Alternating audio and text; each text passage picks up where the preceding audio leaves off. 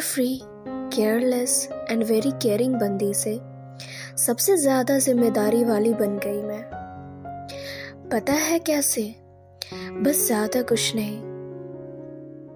सब प्यार करते थे मुझे। लाडली थी मैं। फिर एक दिन शादी हो गई मेरी। नौ साल की थी जब घर वालों ने पराया बना दिया।